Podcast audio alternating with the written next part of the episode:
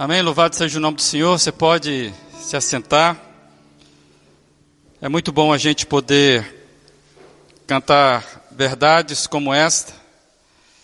E acredito que isso faz diferença para você, você que tem fé, você que crê, você que tem algum tipo de relacionamento com o Senhor Jesus. E se você está nessa casa, e eu queria saudar você com a graça e a paz do Senhor Jesus, você que está aqui. E você que está nos acompanhando aí da sua casa ou de onde você estiver, que você também possa receber essa, essa grandiosa paz do Senhor Jesus. Imagina você se empenhar, se empenhar, se empenhar e não ver resultado. Imagina você gastar tempo, recurso, anos, meses, a sua atenção e de repente parece que tudo isso é em vão. Nós estamos falando sobre crescimento de igreja desde o aniversário e a gente fica desafiados pelas palavras que já ouvimos aqui. E hoje desejo compartilhar com você, ainda dentro da, da leitura do crescimento, crescimento que atinge você, atinge a minha vida, atinge uma comunidade. Nós moramos numa cidade que muita gente fala que nos últimos 5, 10 anos ela cresceu muito.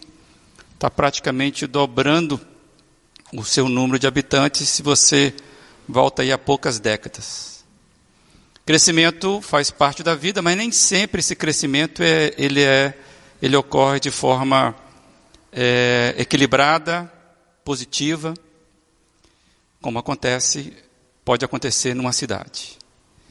Eu queria que você olhasse para um texto, e hoje nós vamos falar sobre despertar para crescer, que é o nosso tema, vencendo o esgotamento espiritual. Eu queria que você olhasse para esse texto, que a gente vai ler de 2 Pedro, o verso 10 desse capítulo 1, e que você tentasse pegar esse, esse, esse texto com com a maior atenção possível, de, observando as palavras que nós iremos ler agora. O texto diz assim: Portanto, irmãos, empenhe-se ainda mais para consolidar o chamado e a eleição de vocês, pois se agirem dessa forma, jamais tropeçarão. Irmãos, empenhe-se ainda mais para consolidar o chamado e a eleição de vocês, pois se agirem desta forma, jamais tropeçarão. Deixa eu te fazer uma pergunta. Em que você se empenha em ser? O que é o seu empenho. O seu empenho diz o que de você, diz quem é você. O que que esse empenho fala de você? Se por acaso alguém fosse retratar você, imagina aí, alguém falando de você. Se alguém fosse retratar você na vida hoje, na atualidade, qual seria a causa que esta pessoa diria na qual você está empenhado? Qual é a causa que você está empenhado hoje? Se alguém fosse dizer algo de você, o que isso ficaria caracterizado? Em suma, você está empenhado em quê? Existe hoje um apelo falso é, de conquistarmos sem esforço. Nós vivemos uma sociedade onde parece que a gente tem uma briga com o empenho. É, tudo precisa vir pronto, rápido, sem muito empenho de preferência. É, gente, não seria maravilhoso perder peso? Com aquelas fórmulas mágicas que o pessoal nos, nos promete. Seria bom demais você perder peso sem esforço. Avançar na profissão. Simplesmente você, de repente, você recebe uma promoção e você nem, nem lutou por ela. Ganhar mais. Tem gente que da noite para o dia vira coach. Coach é alguém que, que passa sabedoria. Tudo sem muito esforço. Nós vivemos uma sociedade que a gente não garimpa mais o aprendizado. A gente quer o conhecimento assim, como diz aquele, aquele refrão antigo do século passado. A gente quer é, desenvolvimento, ganhar as coisas no vapt-vupt. Né? Como diz lá, o, é rapidinho. Conhecimento, experiências, a gente não quer garimpar mais. Afinal, tudo está no, no clicar do nosso passeio pela, pela internet, onde nós ali recebemos tudo pronto, tudo mastigado, inclusive receitinhas de bolo, receitinhas de, de como fritar casca de abóbora, nem sei se faz isso, mas você vai encontrar lá em algum lugar, tudo pronto para você. Então a gente vive num mundo de facilidades, que vende, que nos vende facilidades.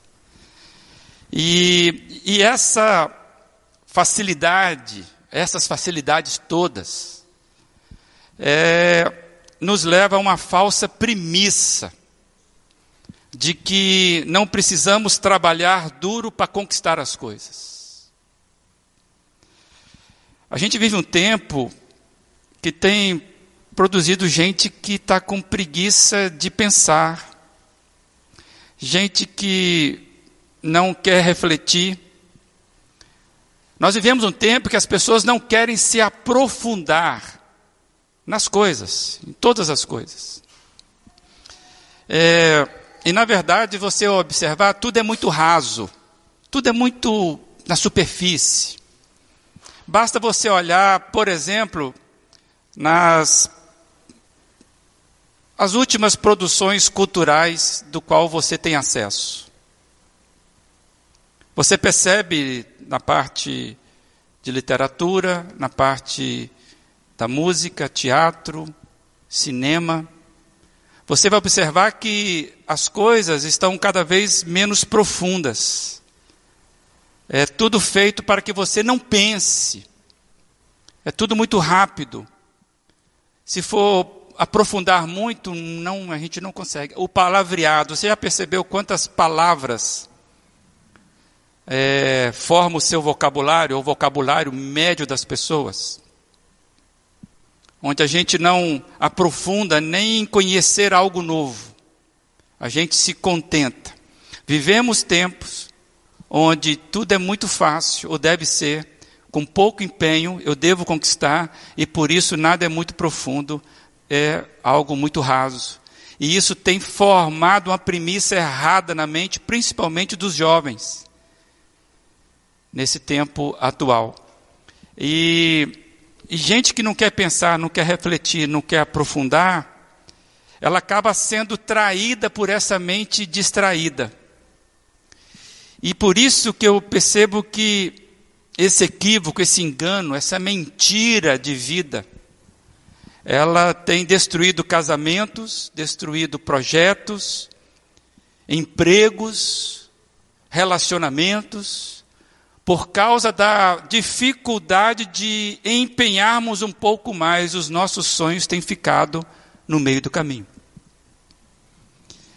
É lamentável isso e eu entendo que o esforço, e o texto começa, portanto, irmãos, empenhe-se ainda mais. Isso não tem muita popularidade hoje. Mas eu entendo, e você vai concordar comigo, que o empenho, o esforço, são caminhos indispensáveis para a gente avançar na vida. O seu empenho, o seu esforço, e você sabe disso. Você tem experiência quando você se esforçou, correu atrás e você conseguiu ter esse empenho na vida. É, tá essa frase aí que eu iria jogar um pouquinho adiante. Mas é, você já pode entender, o empenho leva a gente a conquistar coisas maiores e melhores. E eu queria pensar com você é que um aluno, por exemplo, empenhado, aquele que se dedica aos seus estudos, ele vai colher o fruto da sua dedicação. Você concorda comigo? Isso vale também na vida profissional, isso vale por empresário, vale por atleta, vale para o artista, vale para o pai, vale para a mãe. O empenho, ele faz com que a gente avance na vida, nas nossas relações. Muitas vezes, gente, é o empenho que vai nos fazer tirar aquela expressão que bem usada, vai fazer a gente tirar leite de pedra. É, eu, eu, eu, eu, fico impressionado às vezes com as, as pessoas que sabem cozinhar, que quando as coisas estão meio ruins assim, elas conseguem inventar um jeito de, né, pega ali a farinha, pega não sei mais o que, e de repente faz um almoço. Né? A gente que veio de uma família muito humilde, é, tinha que inventar ali, né? A pessoa vai inventando. Ou seja, é um, uma arte, mas é um empenho de tirar onde parece que não tem e tira. Né? Seja, nem que seja farinha com água, mas vai estar um negócio ali que a pessoa vai inventar e vai, e vai sair. Amados, uma coisa que nós precisamos saber é isso que nós acabamos de, de, de, ler aqui na projeção. O empenho leva a gente a conquistar coisas maiores e melhores. E eu queria que você pensasse aí. Qual é o sentimento que ocupa sua mente hoje?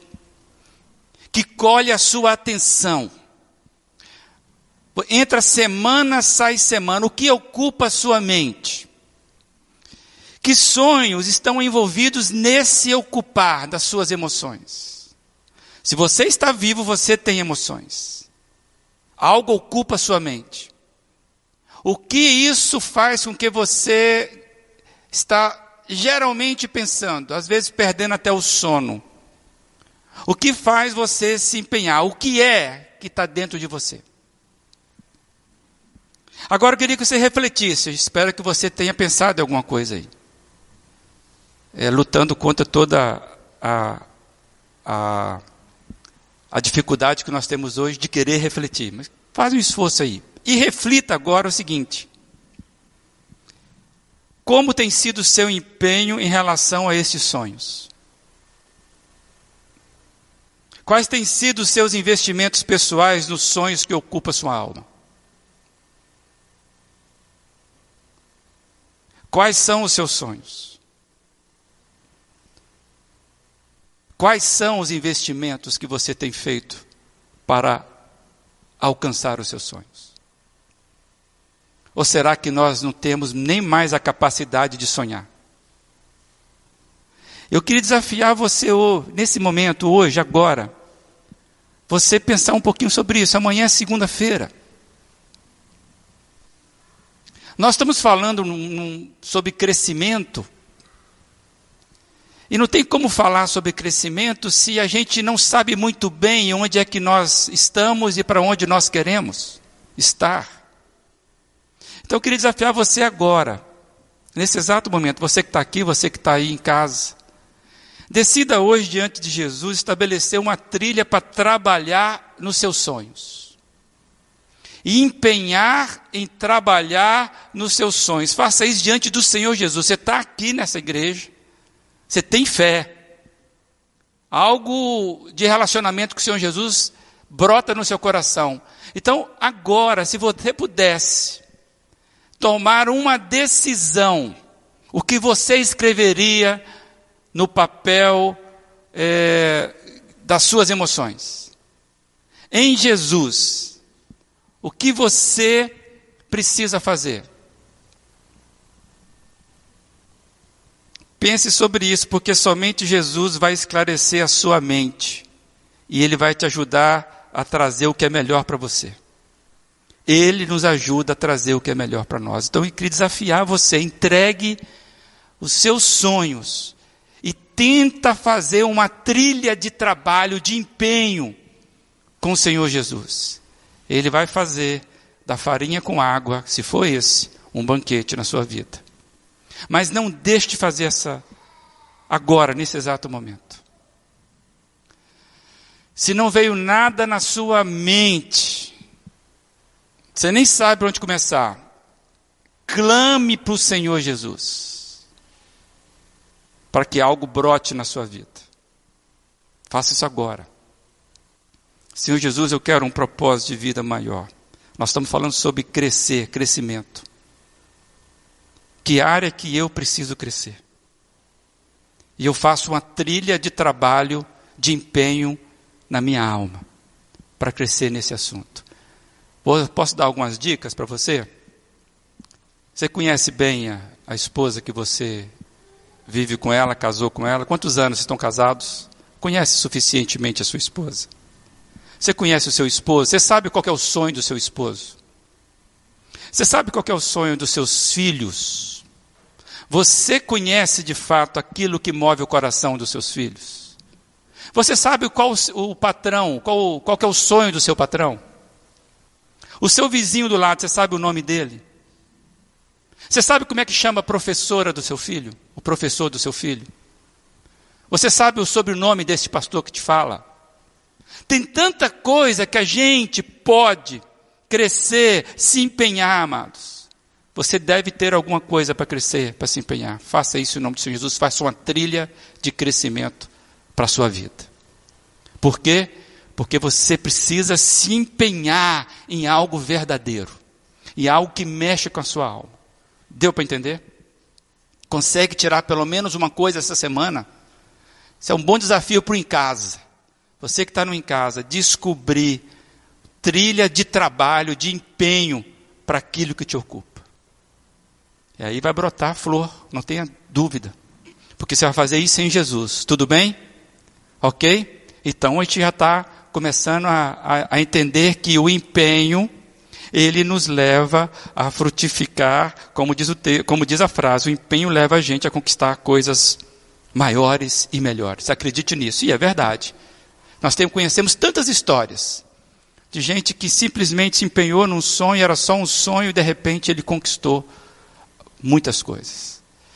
É, bem, feito isso diante de Deus, você agora está aquecido, né?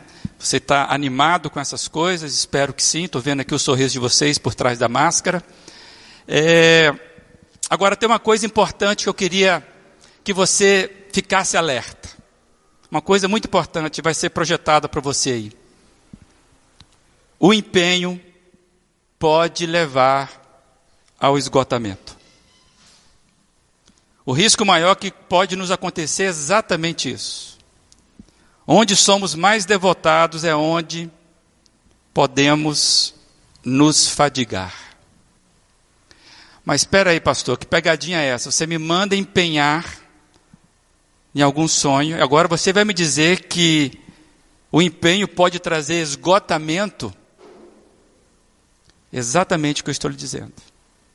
Exatamente esse é o risco que nós corremos, e é onde nós somos mais devotados, é onde a gente pode se fadigar ainda mais. Fadiga ou frustração em consequências a uma devoção de uma causa que não vingou, a um estilo de vida que não veio, a relacionamentos que não lhe trouxeram recompensa. Amados, é comum a gente ver e conviver com pessoas frustradas, exatamente por terem se empenhado em algum lugar, em alguma coisa. É, já viram falar expressões tipo assim, ah, aquele ali é um músico frustrado. Ah, aquele ali é um, é um empresário derrotado. Aquele ali é um ex, sei lá o quê. Amados, pessoas que investiram, plantaram, dedicaram tempo e simplesmente não colheram. As circunstâncias da vida nem sempre são correspondentes ao esforço. A vida é dinâmica, a vida é incerta. Então parece que quanto mais eu empenho Eu estou aberto a ter o risco de não ter o retorno de, na altura das minhas expectativas. Você vai, vai concordar comigo, aonde você geralmente mais empenhou, a expectativa é maior. É ou não é verdade? Então, por isso que nós estamos falando, olha, o sonho é muito caro para você, os seus sonhos. As coisas que fazem sentido para você. Então, se empenhe nisso. Agora, cuidado. Porque exatamente onde nós mais nos empenhamos é onde mais nós vamos nos frustrar. Por quê? Porque a vida é dinâmica. A vida não é certa. E eu me lembro de uma história, conheci um, a história de um homem trabalhador, sonhador. E esse adulto, ainda jovem, tinha lá suas conquistas, realizado na sua vida, satisfeito. E ainda jovem adulto, ele sofre um acidente. Acontece que numa viagem, ele se acidentou, bateu o carro e toda a sua família morreu naquele acidente. Naquele momento ele perdeu a mulher e seus seis filhos. Então, quando acontece aquilo, ele sai ileso. Ele percebeu, ele descobriu que naquele momento, os seus melhores recursos não eram o que ele conquistara com seu trabalho.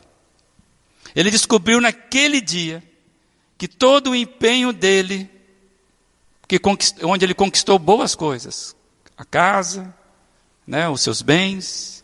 Naquele dia, ele percebeu que todo o empenho dele parece que tinha dado em nada. E naquele dia, amados, ele desistiu de tudo. Ele se revoltou contra Deus. E a partir daquele dia, ele virou um andarilho de rua. Ele mesmo diz: Me tornei alcoólatra, drogado, viciado em cocaína, crack, maconha e todas as drogas que você possa imaginar. Era um homem completamente doente. Me perdi de mim, é o que ele diz. E aí, depois de mais de 20 anos de rua, ele sofre um infarto. E todos pensavam que ele iria morrer mas ele sobrevive.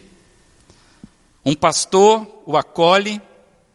Esse homem, então, com o tempo, faz as pazes com Deus. Passa um tempo, ele encontra Jesus.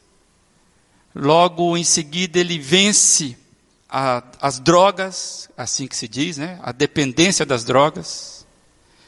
E esse moço, agora já não tão moço, né? desgastado, ele recupera o desejo pela vida.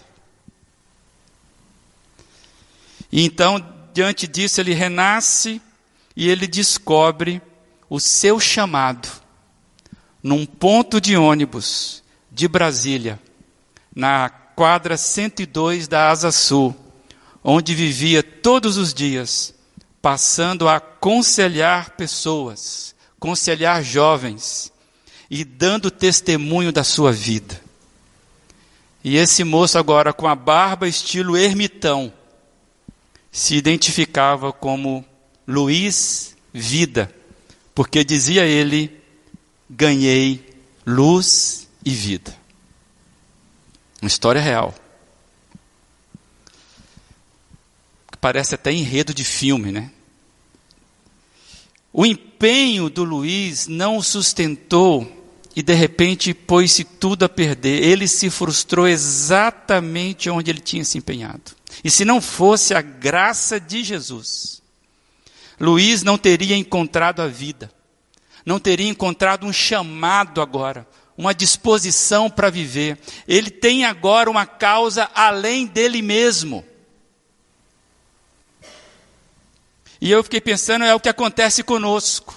Somente a graça de Jesus é garantia de que os nossos esforços não serão em vão. A graça do Senhor Jesus é a única garantia que nós temos que os nossos esforços não serão em vão. O seu esforço não será em vão. A única garantia que eu lhe dou é a graça do Senhor Jesus.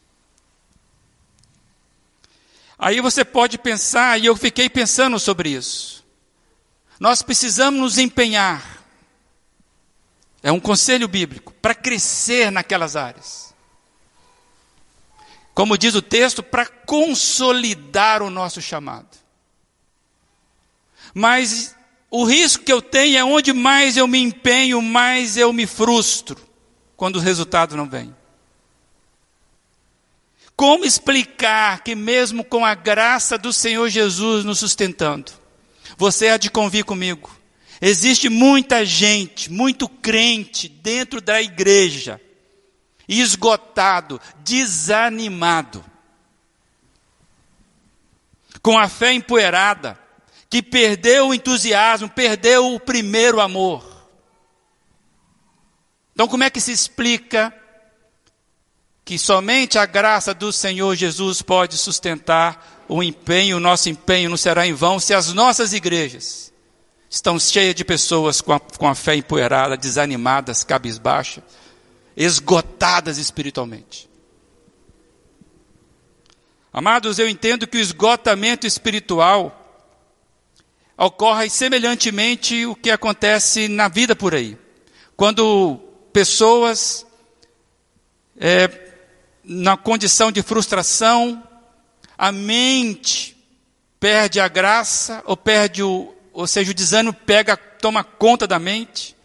Emocionalmente a pessoa vai ficando exaurida, que parece que tudo que imaginou que era sucesso não veio. Um acidente, por exemplo, que, que tira tudo, tira o tapete. A Covid-19 trouxe suicídio para muita gente que da noite para o dia perdeu tudo. Pessoas que se empenharam e de repente estavam completamente arruinadas. Aqui na nossa região nós tivemos pessoas e um grande empresário que pulou de um dos prédios do lado da minha casa tem um prédio que ficou paralisado porque algo aconteceu assim. É onde há o empenho. E aí, como é que um crente que se empenhou a sua vida, né? Se empenhou, a sua fé, ela se esgota espiritualmente. O que que acontece? Amados, e aí eu quero que você veja essa lâmina aí, porque o que nós observamos é que esgotamento espiritual acontece com crente sincero, crente integrado. Esgotamento espiritual acontece com crente atuante. E vou dizer mais. Acontece exatamente com pessoas assim.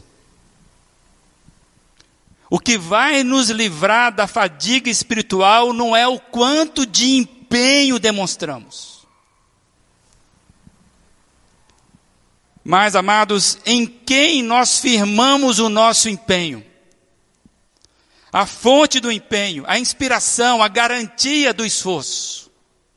Nós não somos daqueles que trabalhe, trabalhe, trabalhe, trabalhe, trabalhe na sua fé. A fé precisa ser trabalhada, tem um esforço. Mas a diferença é onde eu tenho trabalhado. Tem uma história na Bíblia, um exemplo de esgotamento espiritual muito forte na Bíblia. De um, um crente, alguém extremamente é, experimentado na fé. E a Bíblia conta que ele se esgotou. Tem vários exemplos na Bíblia, exemplos na Bíblia. E eu queria compartilhar a experiência, né, o esgotamento espiritual de, do profeta Elias. Nós conhecemos a história. Elias, ele vivenciou grandes experiências com Deus. O ministério de Elias foi pródigo, foi poderoso. Rapaz, se Elias estivesse aqui hoje, no nosso tempo, misericórdia, o cara, ele seria badalado. Se tem gente que, que com meia boca de poderzinho, esse entre aspas aí, né, se acha grande, Elias tinha um ministério prodigioso. Amados, no ministério de Elias, ele, ele evidenciou as mais extraordinárias e claras manifestações do poder de Deus. Se eu perguntasse para qualquer um de nós aqui, você quer vivenciar as mais extraordinárias e claras evidências do poder de Deus na sua vida? Ok, nós queremos isso. E Elias experimentou isso. Ele viu, gente, morto ressuscitar pelo poder divino através do ministério dele. Amados, ele vivenciou diretamente através do seu ministério de oração, Deus interferir na natureza. Ele viu Deus intervindo na natureza. Quando ele ora, uma seca acontece, depois ele ora, vem chuva. No ministério de oração desse moço. Amados, ele vivenciou, ele viu fogo, literalmente fogo descer do céu depois que ele ora, depois que ele pede. E um grande desafio ali no, no, no Monte Carmelo, quando ele sai vitorioso diante daquele desafio de provar que Deus era verdadeiramente o Deus, diante de 450 profetas de Baal, de 400 profetas de Azerá, e ele faz isso diante do povo. Ele ora e cai fogo do céu e consome tudo. Esse moço sabia o que era ter um ministério atuante, uma vida de fé extremamente poderosa. Mas mesmo assim, depois de experimentar tudo isso, esse corajoso profeta, ele simplesmente foge das ameaças de Jezabel, mulher do rei Acabe. Eu queria ler só um trechinho, vai ser projetado para você, um trechinho dessa passagem, só para você lembrar, 1 Reis 19, a gente vai ler os cinco primeiros versos. Diz assim: Acabe contou a Jezabel tudo que Elias tinha feito, até mesmo o massacre dos profetas. Jezabel imediatamente enviou o mensageiro para ameaçar Elias, dizendo: Os deuses vão castigar você por isso. Vou me vingar de você. Juro que amanhã, a esta hora, você estará tão morto quanto aqueles profetas. Que ameaça, hein? Quando Elias percebeu a situação, fugiu para Beceba, no extremo sul de Judá. Deixou o seu ajudante ali e caminhou mais um dia no deserto. Chegou até um zimbro, sentou-se à sombra e pediu para morrer. Basta, ó Eterno, leva a minha vida Estou pronto para descer à sepultura com os meus antepassados. Exausto, caiu no sono debaixo do zimbro. De repente, um anjo o acordou e disse: Levanta-se e coma. Amados, como imaginar que um homem assim, que foi do auge do monte ao fundo do poço, do monte da vitória para a caverna do desalento. Como imaginar e pensar por que, que Elias fugiu para o deserto e depois para uma caverna? Não, não cabe na cabeça da gente. Alguém que experimenta algo tão poderoso, próximo, íntimo de Deus, de repente está numa caverna e vai se né, até uma caverna, e ele se vê nesse momento aqui, no meio de uma caminhada no deserto, pedindo a morte. Basta, Senhor. Eu fiquei pensando, amados, que a, a nossa fragilidade humana é assim. Ela balança quando nós não nos sentimos confortáveis, quando parece que a recompensa não vem, quando somos ameaçados, nós somos, a nossa fragilidade ela, ela toma conta né, dúvidas, medos. Isso a gente se pega de repente fugindo de responsabilidades que antes nós corríamos para abraçar. Você já vivenciou algo assim? Que antes você ia, assumia, corria atrás. Depois você está correndo disso, você não quer ouvir falar disso. Está indo para o deserto, distanciando. Amados, o que acontece é que, que nós, quando estamos assim, nós saímos do meio, nós vamos nos mantendo distantes. E nos parece que quanto mais nós fomos empenhados, mais exaustos ficamos. O desapontamento é maior para quem se sacrificou mais. Por isso que tem gente que na igreja era um leão. Aí de repente, cadê o leão? Vira um gatinho que mal mal faz um miado. Sumiu. O esgotamento espiritual acontece com gente valente, gente prodigiosa. Eu ouço muitas histórias. No passado eu fiz isso, eu que sustentava isso, meu ministério é assim. E como é que está hoje? Hoje é um gatinho, está miúdo.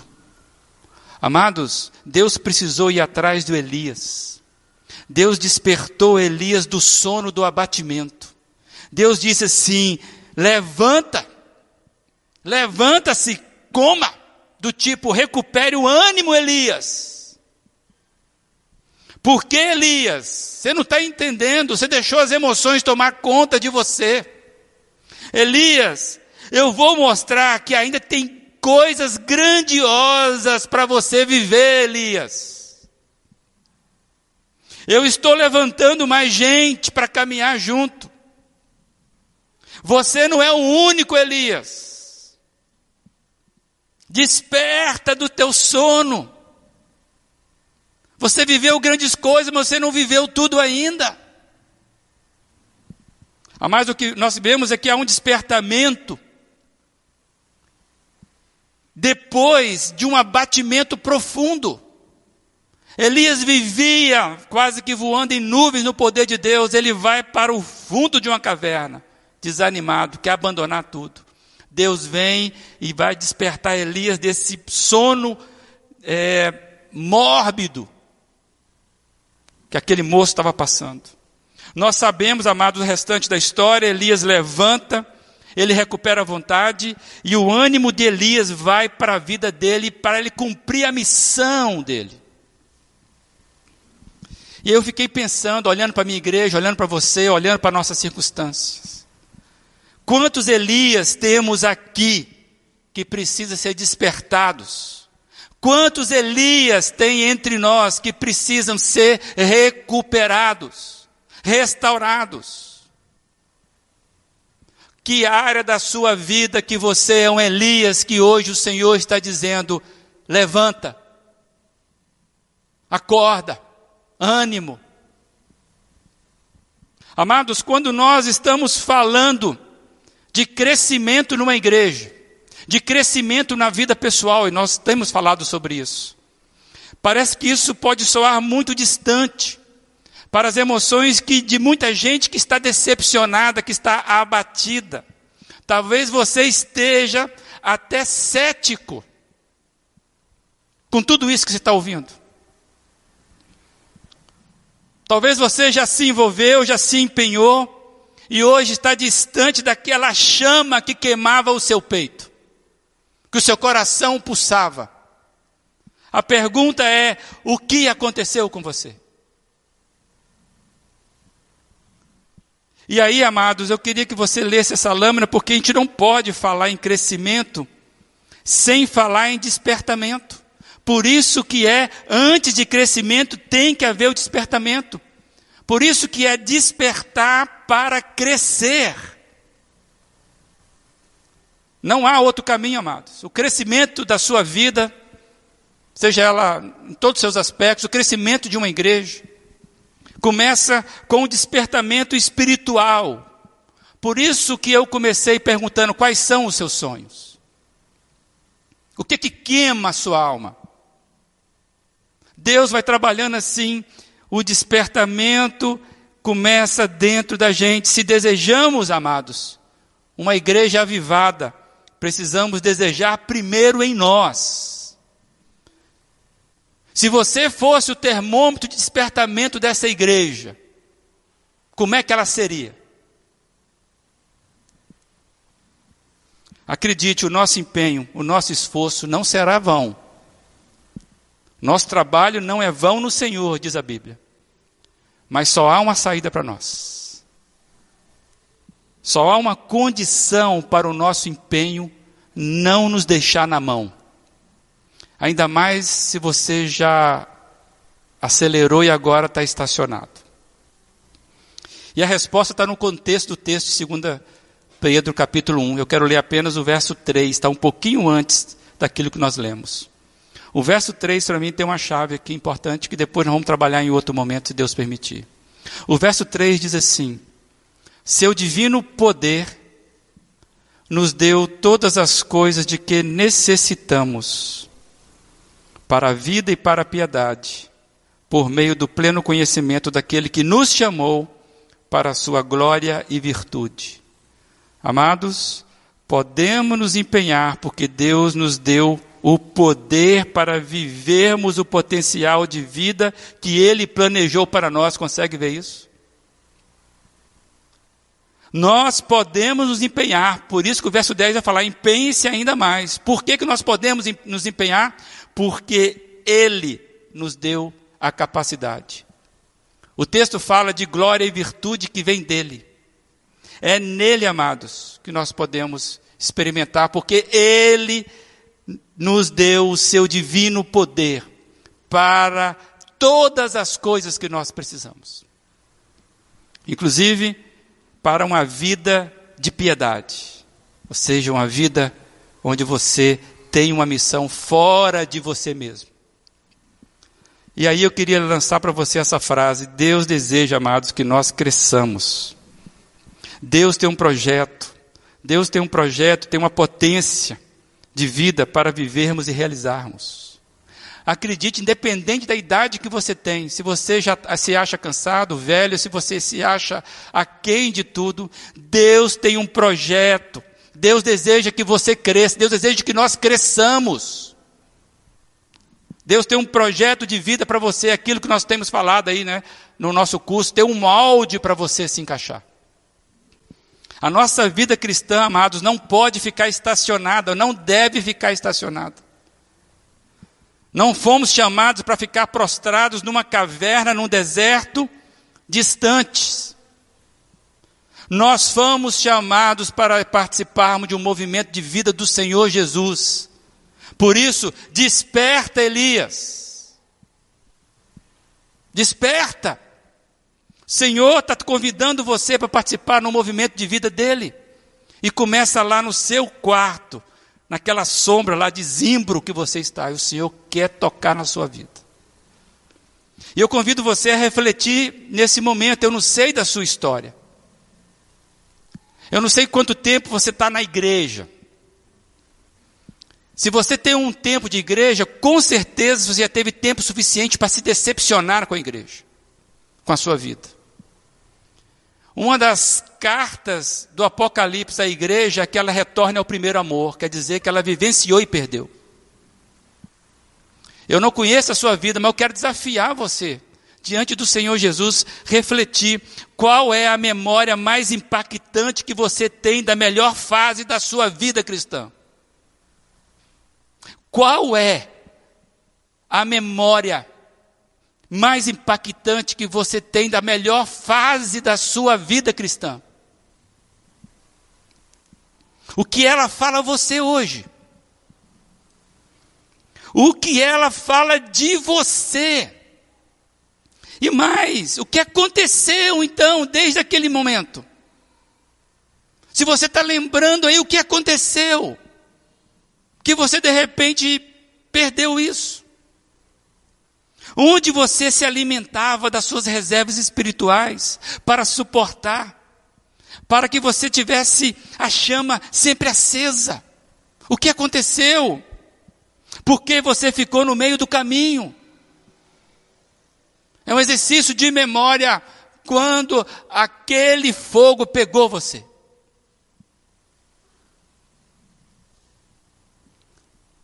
Se hoje, por acaso, é o seu pleno momento, de repente você está vivendo, está é, tá conhecendo a novidade de Deus e esse é o momento, não permite que a luz se apague.